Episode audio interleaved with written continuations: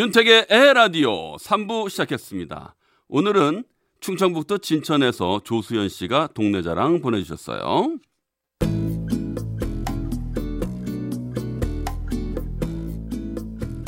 여기는 살기 좋은 진천입니다. 저는 이곳에서 17년을 살았는데요. 보러 갈 곳이 정말 많아요. 종박물관, 만례산, 보탑사 등 여러 곳이 있는데 그 중에서도 진천 농다리가 으뜸이랍니다. 농다리는 우리나라에서 가장 길고 오래된 오래된 돌달 네, 돌다리인데요. 돌을 깎지 않고 쌓아 올려서 만들었는데도 장마나 태풍에 끄떡없이 천년의 세월을 이겨낸 아주 견고한 다리랍니다. 멋지지 않나요? 이 가을 시원한 물소리와 바람을 느끼면서 알록달록 단풍이 물든 길을 걷고 싶으시다면 우리 동네 진천을 적극 추천드려요. 네, 보내주신 사연 고맙습니다. 여기 딱 보니까 가을에 트레킹이나 산책을 하기가 참 좋은 곳일 것 같아요.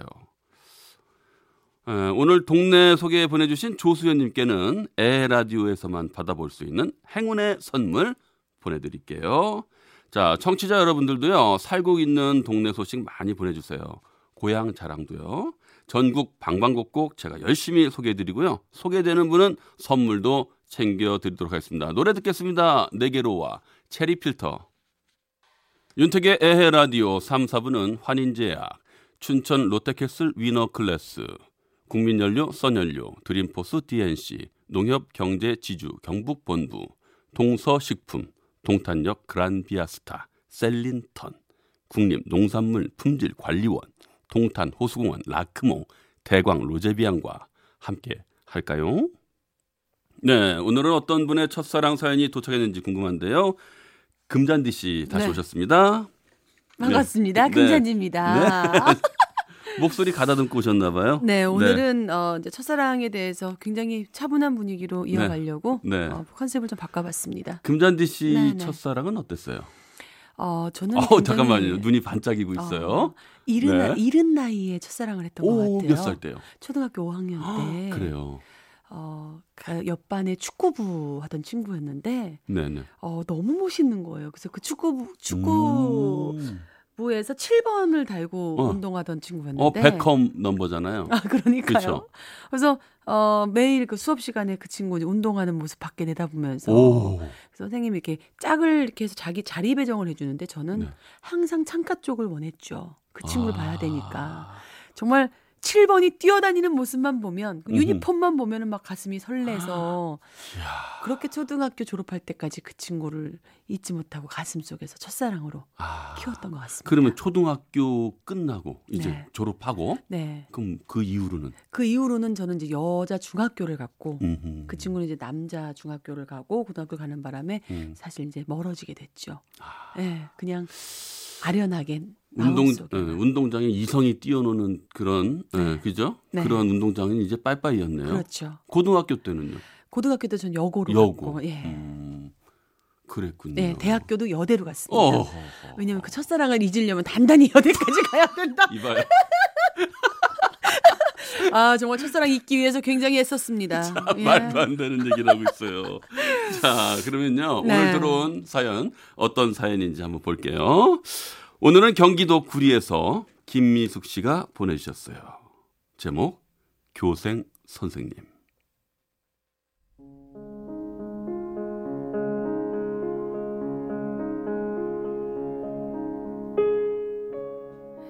수능이 다가오니 저의 고3 시절 생각납니다. 서울 올림픽이 열렸던 해인 1988년 봄. 고등학교 3학년이었던 저는 학업과 취업 사이에서 방황하고 있었죠. 그 시절 고등학교는 인문계, 실업계로 나뉘어져 있었는데요.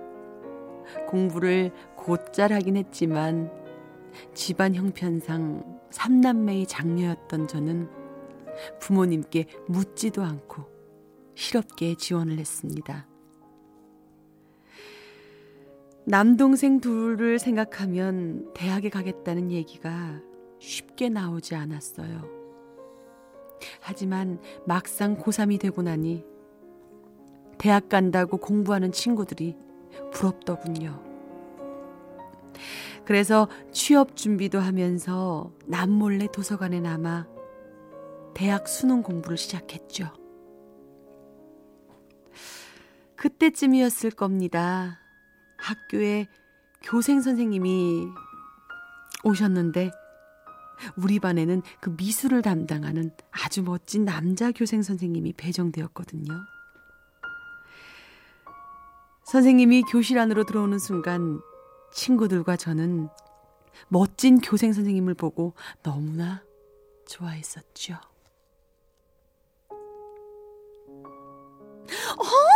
너무 멋져. 영화 배우 같아. 최시정 닮았죠. 야 야 야, 어 누가 아니래? 어머머머머머, 웃는 것 좀 봐. 야야야, 날 보고 웃는 것 같지 않니? 저 또한 선생님을 보고 설레기는 마찬가지였어요. 반갑습니다. 이상준이라고 합니다. 어, 한 달 동안 여러분의 임시 담임이자 미술 선생님으로 지낼 거니까 자, 잘 부탁드려요. 어, 선생님 혹시 애인 있으세요? 어, 애인? 어, 그게 뭡니까? 어, 뭐야? 어, 저 선생님 어떡해? 전요. 그날 선생님 모습이 아직도 기억나요. 회색의 양복에 갈색 구두. 수줍게 웃으시던 그 모습. 그리고 맑고 파랬던 하늘도 말이죠. 그날도 학교나 학교 도서관에 남아서 공부를 하고 학교를 나서려는데 갑자기 비가 쏟아졌습니다. 아, 어쩌지? 아, 우산 없는데. 음, 우산 없니? 돌아보니 교생 선생님이 서 계셨어요. 어, 선생님! 너 우리 반 맞지? 3학년 1반. 수업은 아까 끝나는데 지금까지 뭐 했어? 아, 저 도서관에 있었어요. 아, 도서관. 그래. 수능 공부했니? 아, 네. 그렇구나. 우산 없으면 나랑 같이 쓰자. 내가 집 근처까지 데려다 줄게. 여기서 뭐 집이 멀어? 그렇진 않아요. 걸어서 조금만 가면 되거든요. 어, 그 정말 괜찮은데 저 뛰어가면 되는데. 오호. 이 멋진 숙녀를 비 맞게 그냥 둘 순 없지. 내가 우산 쓰고 같이 가자. 응? 이리 와. 선생님은 저에게 우산을 씌워주셨고, 전 아무 말 못하고 조심조심 선생님의 우산을 같이 쓰고 걸어갔습니다. 가슴이 쿵쾅쿵쾅 뛰어서 선생님이 그 가슴에 심장 소리를 들을까 너무 걱정이 됐었죠. 무슨 대학 무슨 과 가고 싶은데? 아, 저 선생님처럼 미대 가고 싶어요. 어, 미대 정말 반갑다. 그래, 혹시 내 후배로 들어오는 거 아니야?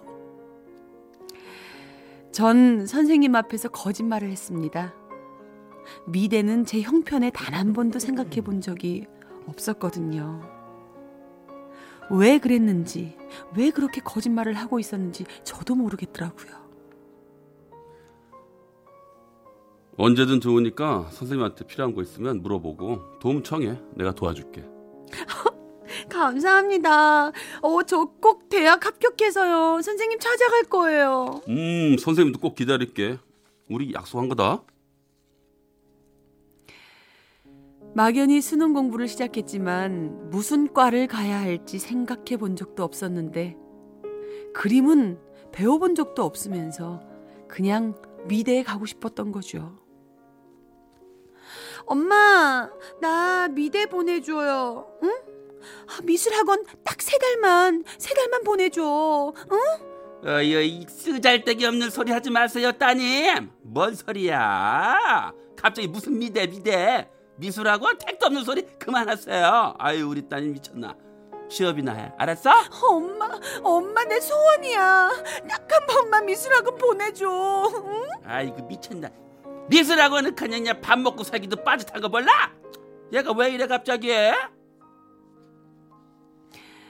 엄마의 말은 사실 틀린 게 하나 없었습니다.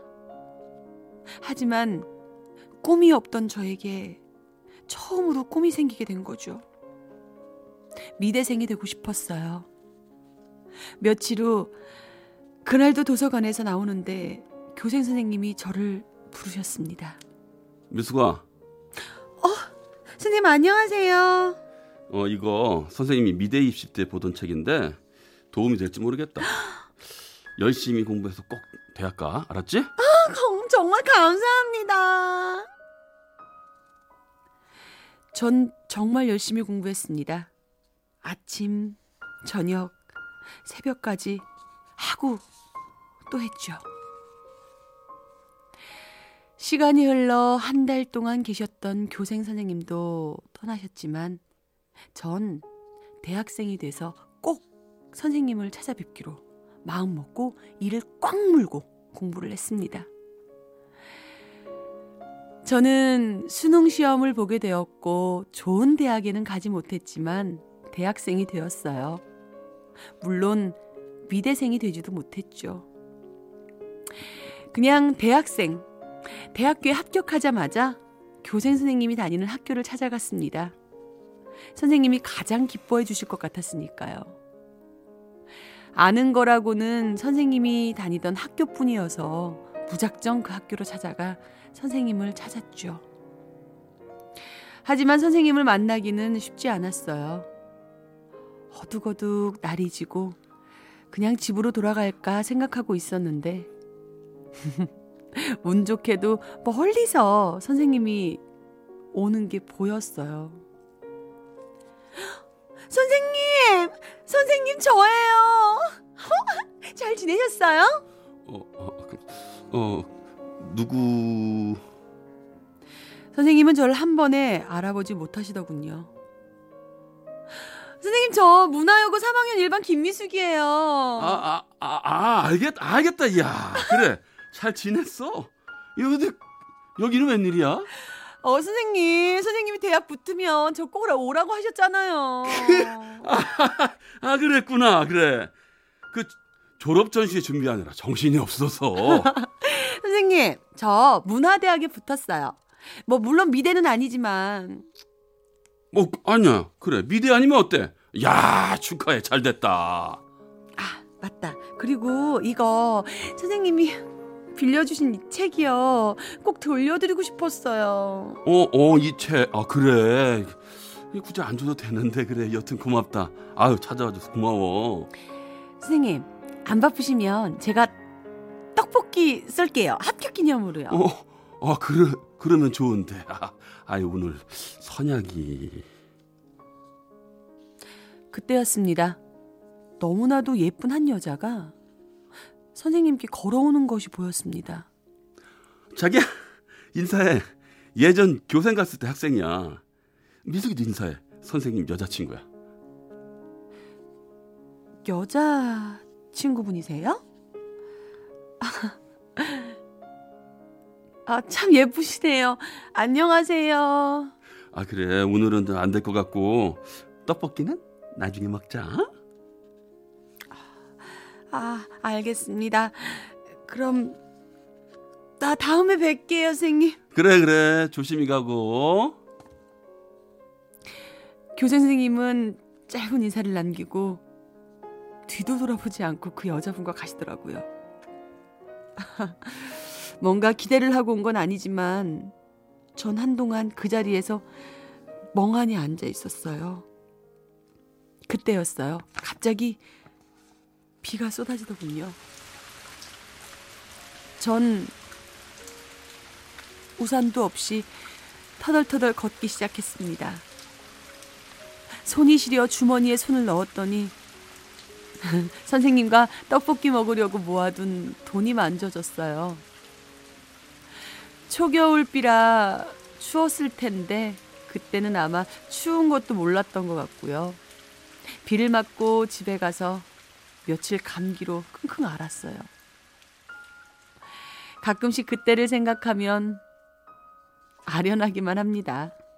가난하고 고민 많은 여고생에게 너무나 잘해주셨던 교생 선생님. 선생님은 그게 다였을 텐데 저 혼자 짝사랑했던 것 같아요. 어쨌든 덕분에 전 대학도 잘 갔고요. 지금 잘 지내고 있습니다. 가끔 제 첫사랑이었던 교생 선생님 생각이 나네요.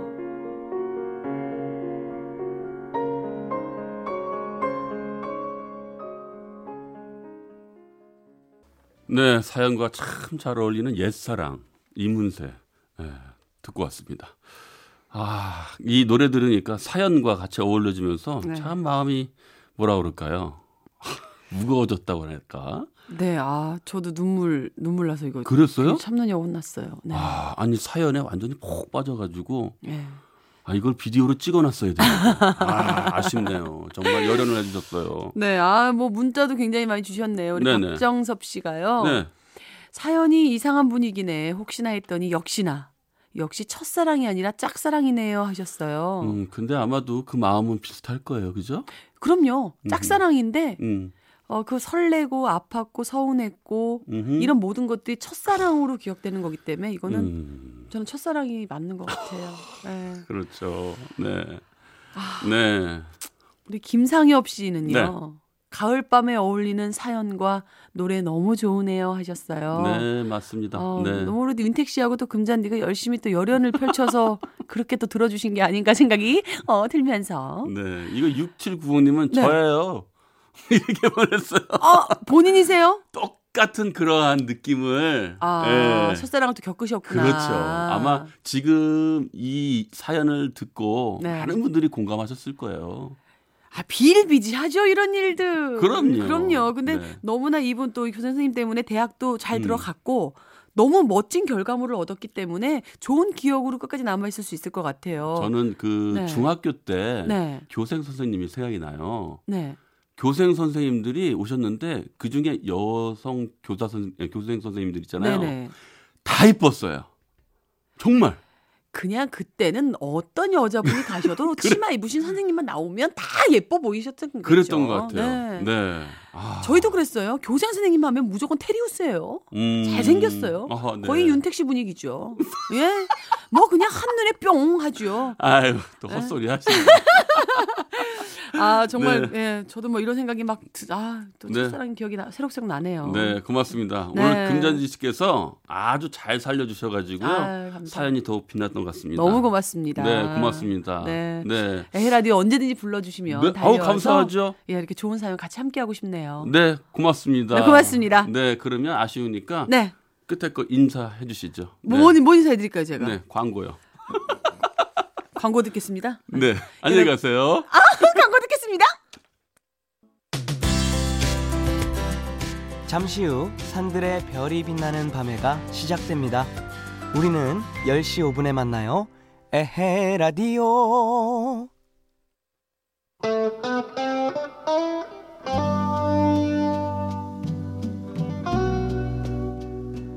하루를 마무리하는 이 시간. 여러분의 지친 몸과 마음 음악으로 달래드릴게요. 택디 별이 빛나기 전에.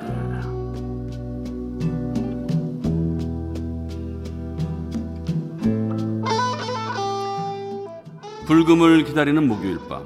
뭘 하면서 보내고 계신가요? 목요일 유난히 피곤하다는 분들 많으신데요. 저 택디와 함께 음악 들으시면서 스트레스를 날려버리시고요. 몸과 마음에 힐링을 주는 음악 들어보시죠. 택디 별이 빛나기 전에 처음으로 들려드릴 곡은 한때 얼굴 없는 가수로 활동한 가수죠. 사랑하는 사람을 떠나보낼 수밖에 없었던 한 남자의 애절하고 구구절절한 사랑 노래 정재욱이 부릅니다. 잘 가요.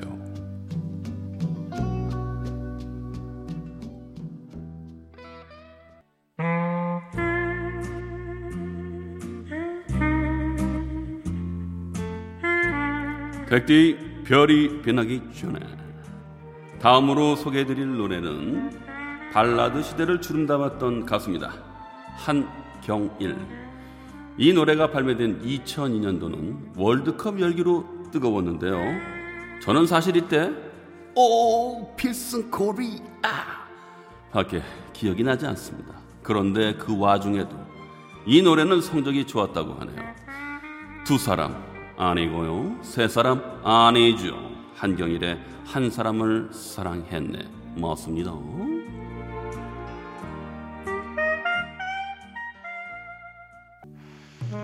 2000년대의 남매 듀오 악동 뮤지션이 있다면 90년대에는 형제 듀오 민들레가 있었습니다. 심지어 둘은 쌍둥이 형제였다고 해요. 띠올롤롱. 은은한 통기타 선율에 담백한 목소리로 부르는 민들레의 노래입니다. 난 너에게.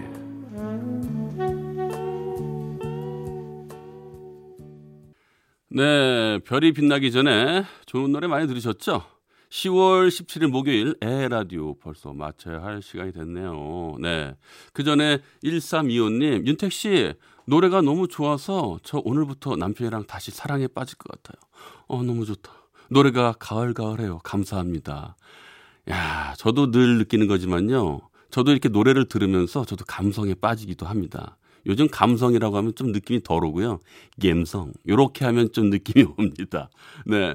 박신규님, 오늘도 퇴근길이 즐거워요. 에헤 라디오 감사합니다.